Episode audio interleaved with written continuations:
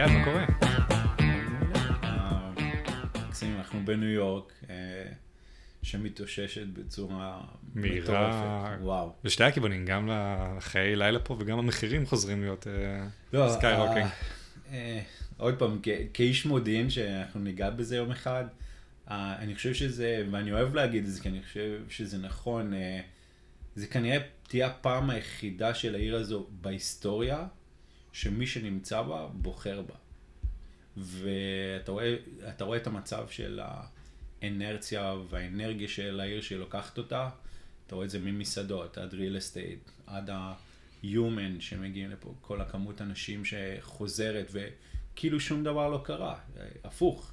אתה רואה שהמחירים עולים, אומנם בכל העולם יש נראה לי סוג של אינפ- אינפלציה סמויה שאף אחד עוד לא יודע מה היא. אף אחד לא מדבר עליה בפומבי. כן, ממש, זה כאילו הזוי, פשוט הכסף שלך איבד דרך, כולם מבינים את זה, אבל אף אחד אה, לא אומר שהוא באמת איבד דרך, ולא מבינים את זה, ולא, בוא, בוא, לא ניתן לזה שם. אה, אבל אתה רואה גם איך העיר הפכה להיות מאוד מאוד צעירה. אה, והיה לנו שיחה עם חברים מאוד טובים בסוף שבוע על זה שאין מקומות במסעדות. לא, זה מטורף. אה, זה- רק חבר'ה צעירים ש... אה, שזה גם, אה, אפרופו, אה, היה לנו שיחה לפני זה, אבל זה בסופו של דבר ב... במצב הישרדותי זה fight or fly. כן. וברגע ששנה וחצי רוב האנשים היו במצב פליי, כאילו, הם היו בבית, התחבאו, היו עם ההורים שאמרו להם, לא נחשפו לאנשים, וראו שדי, כאילו, לג'נריישן הזה יש עוד 60 שנה לחיות לפחות, והם חייבים לעשות משהו, והם אמרו, די, enough is enough, אנחנו פה, אה, ואתה רואה, אתה רואה איך זה, אתה רואה את העיר, אני שמח שאתה פה, ו... אה, אבל זה פשוט מדהים, מדהים, אה, מדהים לראות את זה.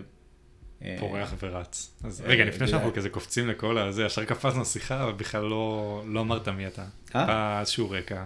יצא לדבר גם שבוע שעבר על המסלול המאוד מאוד מיוחד שעשית, אה, וכמובן התקלתי אותך גם בשאלה שאתה צריך להתכונן אליה, מי זה אליעד? אוקיי.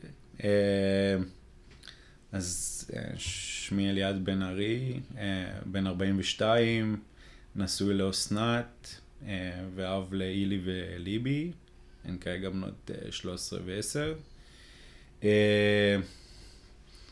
זהו, כאילו, השאלה היא... זה- זהו, זה לא נגמר פה, אבל... אה, זהו, השאלה היא הגדולה היא, אה, אה, אחד, זה תספר לי מי אתה, מי החבריך וספר לך מי אתה, אז אני יכול לענות ככה. ו, והדבר השני היא, אליעד הוא, אין לו כובע אחד, זאת אומרת, בייחוד לא בניו יורק. והוא בן אדם שבא מפאשן בעקבות אשתו המוכשרת, ו, ולקח באופטימיות את החיים, וכששאלו אותו מה הולך לעשות בניו יורק, אמר, אני מקבל את גיל, המשבר גיל 40 בגיל 35, ו, ופתוח להכל, ו, ובקטע של אנרגיה או שדברים שמסתדרים, פשוט uh, התחלתי לעזור לאנשים בזמן החופשי, שזה התבטא בנולדג' וביצירת uh, חברויות כאלה או אחרות, שקידמו אותי uh, שלב, בש, שלב ושלב ב- בעיר. Uh, ואפרופו אפרים שפגשנו אותו, אז הוא קורא לי הראש עיר הלא רשמי של ניו יורק. עכשיו שיש עוד בחירות מכל ה... זה. כן, אה, האמת זה נושא מאוד חשוב בהם בניו יורק. אני פחות בפוליטיקה, אבל בעולם שאני מגיע בו, בארדקור real estate, ו... והמצב מאוד חשוב מי יהיה ראש העיר אה, הבא. כן. רגע, אז בואו, לפני שאנחנו כן. ממשיכים את השיחה, בואו רגע תחזיר אותי אחורה לילדות, פחות או יותר כזה בקצרה, אמרנו שהיית רקדן. כן. איך זה פוגש אותך היום? אה, פוגש אותי בהמון תחומים, כאילו, אז אפשר להגיד שאת רוב החיים הבוגרים שהגעתי בנתניה.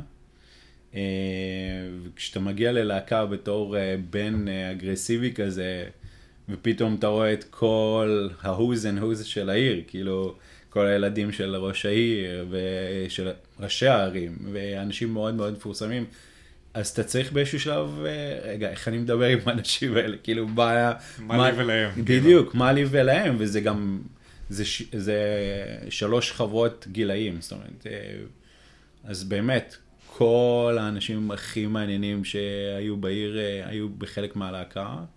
גם הכיאוגרף עצמו היה אישיות אה, מרשימה מאוד, ברי אבידן, ו... ו... ואתה לומד פשוט להתאים את עצמך לאנשים. זאת אומרת, זה היה, נראה לי, הלהקה הייתה מתנה מאוד גדולה, כי הייתי צריך להתאים את עצמי לאנשי, הייתי כל הזמן איש ספורט, אז כן, הייתי יודע לדבר בשפה הספורטיבית, אה, על עניינים כאלה, אתה יודע, בין ממוצע אגרסיבי, אה, ופתאום הלהקה זה משהו אחר לגמרי. סתם למשל, אה, לינורה ברג'יל, נקטה איתי. בועז כץ, שהוא היום פאונדר של ביזאבו. עוד כמה חברים שהיום טייסים, זאת אומרת, אתה רואה מי יצא משם, אני כל כך גאה, אתה יודע, להיות חלק מה, מהאנשים האלה ולראות איך הם התפתחו.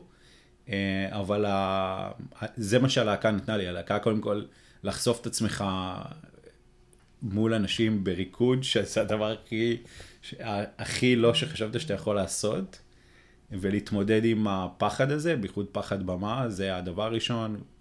אחרי זה מול אינטראקציה מול אנשים אה, שהם לא דומים לך, אה, ואתה צריך למצוא קשר. אה, ומצאתי כל הזמן... אה, איך אתה עושה את החיבור הזה? לצורך העניין עכשיו, אנחנו נפגשנו שבוע שעבר, זה היה מאוד כיף, ופתאום ישר כזה קפצנו להרבה מאוד נושאים, וכאילו הצלחת לעשות איזשהו, ממש להבין את הפיין פוינט שלי, לפחות שהגעתי לעיר, וכזה פחות או יותר לנסות להכווין אותי, דבר איתו, דבר איתה, תעשה ככה, תעשה ככה, וכאילו פתאום יצרת איזשהו סדר. אבל בראש שלך איך הדברים האלה עובדים, כאילו זה ממש, זה נטוורקינג או יצירת מערכות יחסים, איך שרוצה לקרוא לזה. וזה מה שאתה עושה היום באיזשהו מקום. כאילו גם אם זה לחבר מישהו לדירה בריל אסטייט, או לחבר אה, יזם למשקיע, או בין סטארט-אפים בכלל לנושאים. מאיפה אתה מרגיש שזה מגיע? כאילו, מאיפה זה פוגש אותך מהילדות, או מהחיים כזה של הרילוקיישן? זו שאלה, זו שאלה מאוד טובה. אני חושב שתמיד אה, היה לי יותר אינטליגנציה רגשית, פחות חוכמה נקרא לזה, אבל... Uh, חושב שלמדתי לחיות עם זה, כי אתה יודע, הרבה פעמים שאתה גם מגיע נגיד ללהקה, אז אתה לא הכי חכם, ופתאום אתה רואה שאנשים יוצאים שם טייסים, אז כאילו, על מה אתה מדבר עם אנשים כאלה, או רופאים, על מה אתה, על מה אתה מדבר, וכנראה איפשהו שם הייתי צריך אה, למצוא את הסופר פאוור שלי, או במה אני כן מסוגל להביא לשולחן, אפילו ב... אתה יודע, כאילו אולי הרגשתי לפעמים לא מתאים למקום, אבל הייתי צריך לעבוד, זה חלק מהעבודה. אז עוד פעם, זכיתי בשלב מאוד צעיר אה, לעבוד על זה. ובאמת היכולת הייתה להקשיב ולהבין מה, מה אנשים צריכים. בהתחלה גם לא הייתי מדבר נראה לי יותר מדי, כי אולי לא הייתי חושב שיש לי על מה לדבר, אז הייתי בעיקר מקשיב. אה, יכול, עכשיו, זו פעם ראשונה שאני חושב על, ה, על, ה, על הסיבה, אבל, אבל כנראה היכולת אה, להקשיב, וגם הייתי מכיר המון אנשים, המון סוגים, כי כמו שציינתי, גם שיחקתי כדוריד בנבחרת ישראל. אה, בעצם עד אה, שלב העתודה. אה, ובמקביל רקדת, אז פתאום יש פה כן. ניגודיות רצינית כאילו. כן, כן, והדבר הנוסף הוא שאף פעם לא הייתי שייך לכל עולם, כן. לשום עולם, זאת אומרת, בכדוריד הייתי הרקדן הנחנך נקרא לזה, ובלהקה הייתי הספורטאי האגרסיבי, כאילו זה... אז תמיד זה היה כזה, ובצבא הייתי העירוני, הארס, כאילו בנתניה. תחשוב, הייתי בפלחן נחל, זה כולם מושבניקים, קיבוצניקים. כולם אשכנזים. דתיים. היינו, זהו, היינו שני עירונים, נחל אה, בקו"ם, בפלחן נחל, זה היה באמת אה, כזה מצחיק. אה, אז תמיד הייתי כאילו האוטסיידר כזה, אבל... אז בעיקר צופה לפעמים, אה, כאילו מוציא אותי החוצה, ואני גם יחסית לא צבוע, אז אני לא... היה לי קשה לפעמים להיכנס ל... לעולמות האלה, אז אני חושב שהייתי יותר מקשיב, הייתי יותר מקשיב, לומד, אה, אה, לומד המון. אה, אני חושב שאפרופו הלהקה, הכיאוגרף היה מאוד מאוד אגרסיבי עם כמויות אנשים, אבל באיזשהו שלב, אה, אחד המשפטים הכי מעניינים, אה, אני חושב שהייתי בן 12-13, הוא אמר, תשמעו, אני בשביל ליצור את הריקוד הכי טוב ואת ההופעה הכי טובה, אה, כל בן אדם מבחינתי הוא צבע. ובשביל לצייר את הציור הכי טוב, אני צריך כמה שיותר צבעים. אז כמובן שזה... משפט יפה. כן, אבל בתור ילד הוא לא היה, הבנתי הוא היה. מדהים. לא, בתור כן. ילד מאוד הבנתי אותו, אני חושב שזה אחד הזה, אבל עכשיו שאני חושב על זה יכול להיות אה, קצת, אוקיי, זה מה שסבא אומר לנכדים. כן. אבל אני חושב שגם, עוד פעם, כשאתה מסתכל לאחור, אתה מבין שזה, שזה היכולת, ו... וזהו, ו... ו... ולאט לאט גיליתי שיש לי כוח באמת לעזור לאנשים בצורה מאוד מהירה, להבין באמת מה כואב להם, מה חשוב להם. דיברנו גם בנוסף שהייתי איש מודיעין המון המון שנים, אה, אז יכול להיות שגם המוח שלי חושב ככה לגבי צורך, בעיות, אה, גם אם, ב, אם זה בשפת גוף, גם אם זה ב-voice. הרי אומרים ש-90 או 95 אחוז מה, מהמסר שאתה מעביר הוא בגוף דווקא, הוא לא... וואלה. כן. רגע, בוא, בוא נדבר טיפה על המעבר לניו יורק. בגיל אה, 35, כן. משהו כזה. אה, אשתך עברה בעצם לניו יורק, רילוקיישן, אתה מצטרף אליה. איך זה נראה מהצד שלך? כאילו, מה... איזה אתגרים פתאום, איזה... זה כאפה, כאילו, זה חתיכת כאפה. כן, מה... אני, אתה יודע מה, לא, אף פעם לא חשבתי על זה, כי אה, ידעתי שאני איפשהו אסתדר. היה, היה קשיים, אה, אולי כי, וזה מה שקורה לפעמים להמון המון חבר'ה שעוברים פה, הם חושבים שהחברים הכי טובים שלהם ידאגו להם. אה, החברים שלי פה 20 שנה, הם יסדרו אותי ויהיה בסדר וזה, ודווקא, אני חושב שזה אחד ה... לפעמים הקשיים הכי גדולים, שאתה מצפה, אבל תהיו, למי ש... ציפיות כזה. כן, למי ששומע את זה, תבואו כאילו, אמנם זה חברים של 20 שנה לפעמים, ו-10 או 15, ועברתם דברים זה, אבל גם להם יש לאנשים האלה, היום בדיעבד אני יכול אז בדיעבד אני יכול להגיד שיש להם את הבעיות שלהם, ואתה לפעמים לא מצליח להבין את זה בתור בן אדם שהגיע עכשיו לעיר, ו... ויאללה, תעזרו לי, יאללה, אני פה, קדימה. אה, אז תהיו מוכנים לזה, וזה קורה המון. יכול להיות שגם אני לפעמים מאכזב אנשים, אה, או לא מסוגל לעזור להם כמו שהם חושבים שאני מסוגל. אה, ואני רואה את זה המון עם ישראלים. כאילו, שבאים, אז כן, בשבועיים הראשונים פוגשים את מי שהם יכולים אה, ומי שקישרו להם מהארץ, ו... ואחרי זה זה כבר תלוי בהם. זאת אומרת, כמה הכוח שלהם וכמה הם מצליחים להבין שאו שמתחילים מההתחלה ובונים בונים את עצמך לאט לאט, אה, כאילו צעד צעד, או שאתה ממשיך להילחם. ולפעמים ה- המלחמה הזו בעיר הזאת מעלימה אנשים, זה תלוי מי, מי אתה. אה, אני מצליח לעזור להמון אנשים בצורה הזאת, זאת אומרת שכן אה, כבר לא, לא פוגשים אנשים יותר, אה, לא יודעים לספר למקומות עבודה מי הם. איזה נגיד טעויות אתה רואה, יותר נפוצות, או באמת קשיים של ישראלים שמגיעים לפה, שאתה יכול עכשיו לעשות כזה את או את השלוש ארבע דברים שאתה ממליץ לאנשים לעשות הכנה יותר בארץ. אז אה, ברמה הבסיסית נקרא לזה ב real estate, אבל זה לא משהו שהם עושים טעות, הם פשוט לא, לא מסוגלים להבין, שבייחוד בניו יורק, ניו יורק זה עיר אה, מיוחדת של real estate, המערכות יחסים פה, ההגנה על הדייר, ההיסטוריה של ה housing נקרא לזה. איך זה התחיל בעצם? אני יודע כאילו מה... זה מדינה דמוקרטית, היום כל מדינה דמוקרטית היא יותר אה, בהגדרה מגנה על, הדייר מאשר על האונר. זאת אומרת, וזה, וזה מאוד דיכוטומי בקטע הזה. אתה רואה את זה, היום אני כמשקיע בנדל"ן, אני אלך למדינות אה, אדומות נקרא לזה. כי שם בן אדם שלא משלם לי שכירות, אני תוך חודש יכול לפנות אותו. במדינה דמוקרטית זה יכול לקחת אה, חצי שנה, אה, הדייר יכול להתעלל בך ממש אה, באגרסיביות, ובלי שאתה כאונר יכול לעשות משהו. אז כן, אז אה, מול המערכת משפט האונר אה, מצטייר כבן אדם עשיר וקפיטליסט וכאלה, והדייר, אה, והדייר העני ושאין לו מה לאכול וזה. אה, אבל בתכלס זה לא, לא כזה, הנושא הזה שחור או לבן, דווקא זה, כי יש, אה, יש owner ים שקנו את הבניין הראשון שלהם, או ממונפים, ובאמת דייר שהיום תופס סתם חזק או לא משלם, הם די יכולים להפסיד את הבניין. ואני רואה את זה היום ב...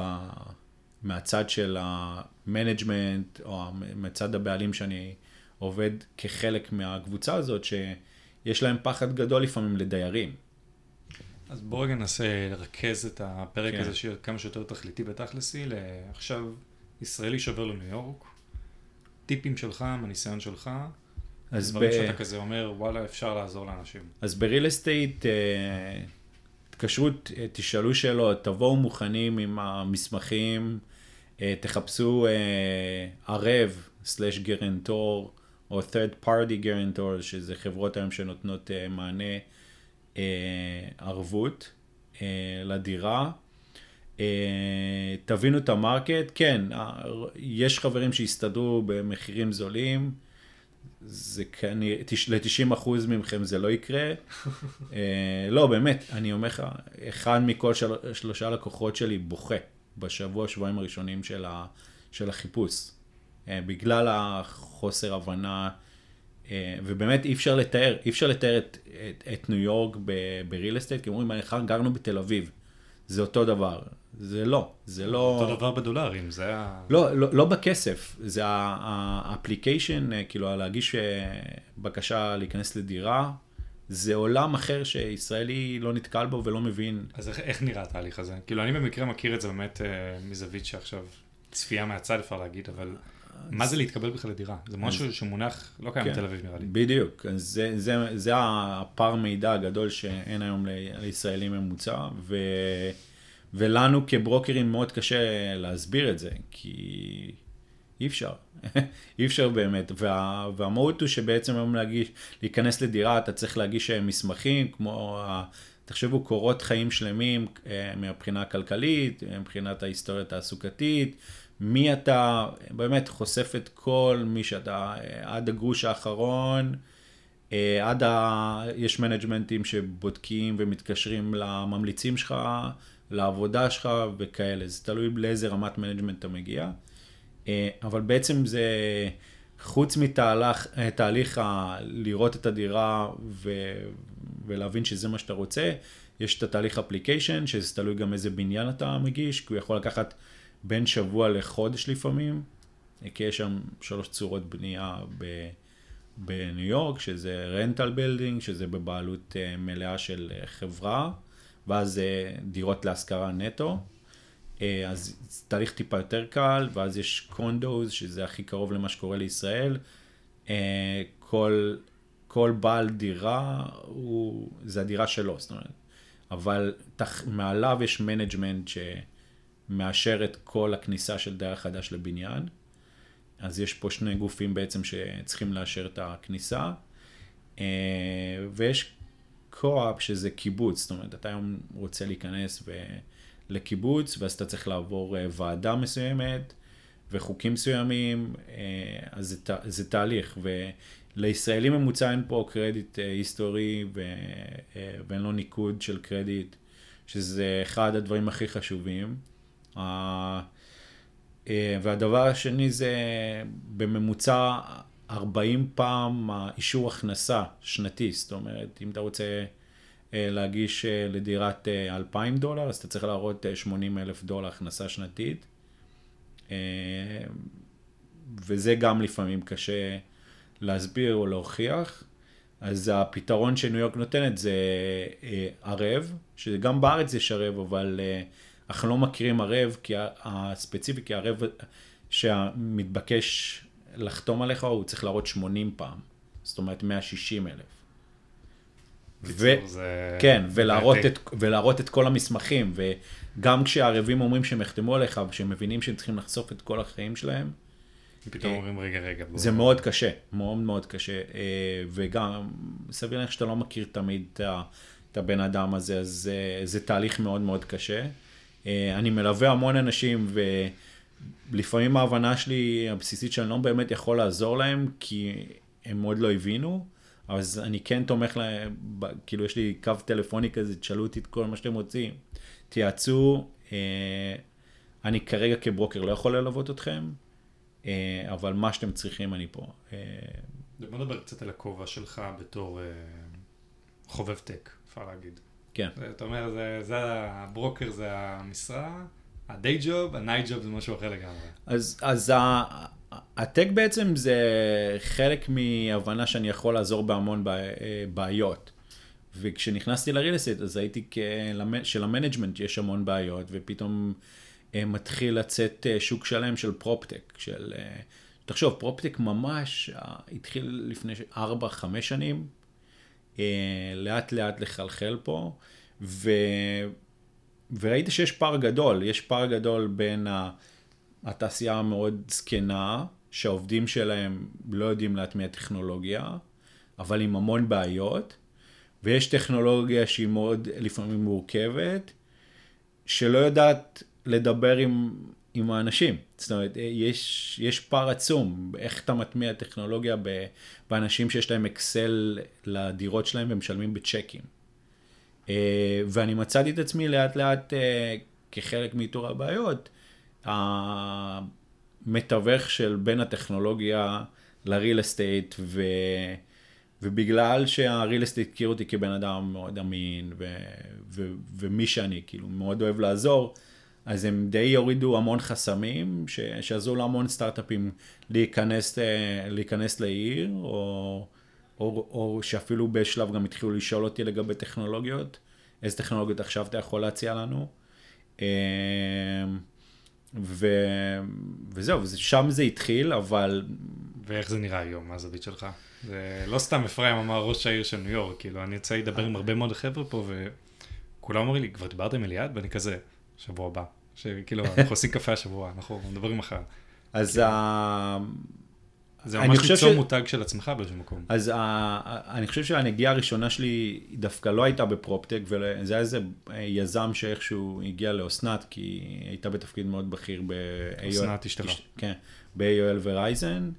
אה, ובאיזשהו שלב הוא התחיל לחפש דירה, אז עזרתי לו, והוא עוד לא הקים את המשרד שלו. אז הוא אמר, לך תראה את זה, לך ת- תחתום לי פה, תעביר שם. אה, אני גם מחפש משרד, אני מחפש זה, ואז הוא אמר לי, תשמע, אתה, אתה חייב אה, להציע את השירות הזה לסטארט-אפים. ולא לא הבנתי מה הוא רוצה ממני כל כך, אה, אמרתי, "אה, זה חלק ממני, אני ישראלי כזה, מה, יאללה, בוא, עוזרים לך, מה אתה צריך? וזה, אני חושב, הייתה הנגיעה הראשונה שלי, ו- ולאט לאט, באנרציה, התחלתי לעשות את זה יותר ויותר.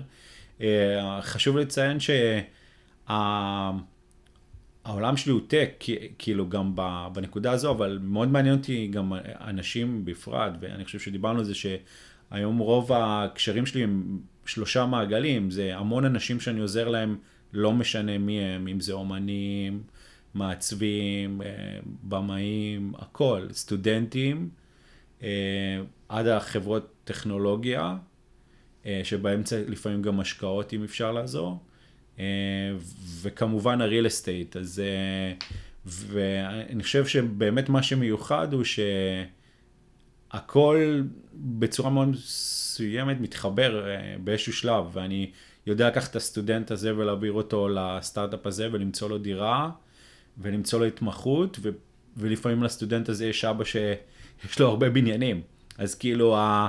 היכולת מידע שמצטברת אה, היא לפעמים מטורפת, אה, ואני חושב שלאט לאט אנשים העריכו את מי שאני והבינו מה אני, הבינו שאני החתול רחוב הזה שתמיד אוהב ותמיד עוזר לאנשים ותמיד שומע ו, ומזהה מגמות בעיר אה, בצורה די מהירה. אה, ומסוגל גם לעזור, זאת אומרת זה לא רק שהוא רואה או מייעץ, הוא, הוא באמת עושה, אה, עוזר ועוסק במה שהוא הוא יכול לעזור. אה, חלק מהתהליך למדתי שאני לא טוב בצורה אסטרטגית, כאילו אני יודע, אני יודע לקדם את החברה באמת בצורה מהירה, לא משנה איזה, בשלושה שישה חודשים הראשונים, וזה חלק מ, מ, מתהליך למידה של אולי זה אחת העצות הכי גדולות, להבין במה אתה טוב. כי בתור ישראלי ממוצע, אתה רוצה להגיד, כן, אני הכי טוב, ב... אני יכול להכיר לך ולפתוח לך, ו... ופתאום אה, לפעמים סטארט-אפים או חברות, כן, תיקח, נשלם לך, ופתאום בשלב אתה מתחיל לא, אה, לא לייצר את מה שהם צריכים, כאילו, ואז יש פה גאפ או פער מאוד רציני, וחוסר, ואז יש חוסר נעימות uh, בין שני הצדדים, ובהתחלה הייתי לוקח את זה ללב, כאילו, ו, והבנתי ש... שזה ש... בסדר גם לא... זה בסדר, כאילו, אתה יודע, אתה רוצה להיות... לא. בדיוק, לא, לא רק, לא, אתה, אתה, או שתשים את זה על, שול, כאילו, על השולחן, זה מה שאני יכול לעשות, ו, ובזמן האחרון הרבה סטארט-אפים רוצים שאני אהיה חלק מהגוף שלהם, או יבוא לעבוד אצלם, ו, ואני אומר להם, תשמעו, אני יותר חזק מזה שאני... בשבילכם שאני בחוץ, כאילו, אני מסוגל... זה יותר אובייקטיבי באיזשהו מקום. לא, גם אובייקטיבי, אבל uh, בניו יורק, זה גם, uh, זה אולי יצא מספר 2, uh, בניו יורק, uh, והשיטה האמריקאית אומרת, uh, תעשה את מה שאתה הכי טוב, ורק אותו, ותעצים אותו, ו, ותבנה אותו. ואתה רואה את זה, ככה אמריקאי ממוצע חושב, ולחבר'ה הצעירים שלך, uh, מה שהם צריכים להבין, אה, שלנו כישראלים מאוד קשה לדבר עם אמריקאים בפן התעסוקתי, כי, אה, וזה אני אקח את זה טיפה לספורט, וכבר דיברנו על זה, האמריקאי חושב פוטבול, והמהות שלו שבקולג' מלמדים אותו לשחק בפוזיישן אחד ולהיות הכי טוב, ועל זה הוא נמדד. רק על זה. וזה לא משנה אם הוא צריך לקום מהספסל, לבעוט, לעשות, לשחק שתי שניות, אה, להביא מים, זה לא משנה מה. זה, זה, זה מי שהוגדרת, וזהו, בעצם לעשות את זה בצורה הכי טובה שאתה יכול. ואנחנו כישראלים מלמדים אותנו הפוך. מלמדים אותנו, תעשה כמה שיותר. אז אתה יודע רק לעשות דבר אחד, אז אתה לא טוב. וגם תראה, אתה רואה את זה גם בסטארט-אפים, הכל באמת הוא הפוך, כאילו, הכל המחשבה היא הפוכה. אה, אז מי שרוצה להתחבר אל האמריקאים או לעבוד, ב, רוצה לעבוד בחברות אמריקאיות, הוא צריך להבין שקורות חיים של עשיתי 200 דברים, לפעמים זה לא, לא טוב. אה, זה ההפך, זה יבלבל את ה... נקרא לזה המאמן, המאמן, או את המנהל. או את המנהל. המגייס נראה לי. כן, בדיוק, כן. אבל הוא חושב, ב, הוא בראש של, פוטבול, כאילו. הוא חושב בראש של מאמן, והוא אומר, אה, אז הוא לא השחקן הכי טוב. או העובד הכי טוב בפוזיישן הזה, אז כנראה יש מישהו יותר טוב ממנו. וזה, ואני רואה את זה כל הזמן עם אנשים פה, אה, שהם לא מצליחים להסביר מהם, וזה יוצר איזשהו אה, דיסוננס או חוסר ביטחון אצלהם, כאילו, רגע, ואני גם ראיתי את זה אפילו אצל אשתי שהיא מאוד בכירה, זה לפעמים, אה, לפעמים אה, מתסכל, מאוד מאוד מתסכל. אה, ואז השאלה היא כמה אתה חזק וכמה מהר אתה יוצא מזה. אז העצה השנייה בעצם, אם אתם הולכים להתראיין אצל חברות אמריקאיות, less is more, ותחפשו את הכוח שלכם. וזהו, זה לגבי ההצעה השנייה. אנחנו מגיעים לסוף הפרק, אתה יודע שזה עבר מהר. היה כיף. ואני אוהב לשים איזשהו טיפ כזה לסיום. טיפ שלך, לא קשור לניו יורק, לא קשור ל... לכל ההיסטוריה, משהו שאתה מאוד מאמין בו, שאתה חושב שיכול לעזור לאנשים אחרים. אמ, אני חושב שהדיפ הכי טוב שאני יכול, זה פשוט תהיו שלמים עם הדרך שלכם. אה, כי גם אני רואה את זה היום בעולם, לאנשים תמיד יהיה מה להגיד. להגיד כן טוב, לא טוב. זה... אני מאמין שאתם כבר די בשלים להבין מי אתם, מה החזקות שלכם, תהיו שלמים עם הדרך שלכם, אה, כי זה בסופו של דבר הכי חשוב. אה, דברים יכולים להתפק, להתפקשש, אה, ולא תמיד הכל בשליטה שלכם, אבל אני מאמין שבמה שהחלטתם לעשות זה המאה אחוז ובצורה שלמה, ו, ותמשיכו לעשות. מדהים, אליה, תודה רבה. כיף, תודה לך. ומקווה שכל מי שהאזין ורוצה לעשות רילוקיישן ניו יורק יפנה לך בלינקדאין או בפייסבוק או בכל מקום אחר.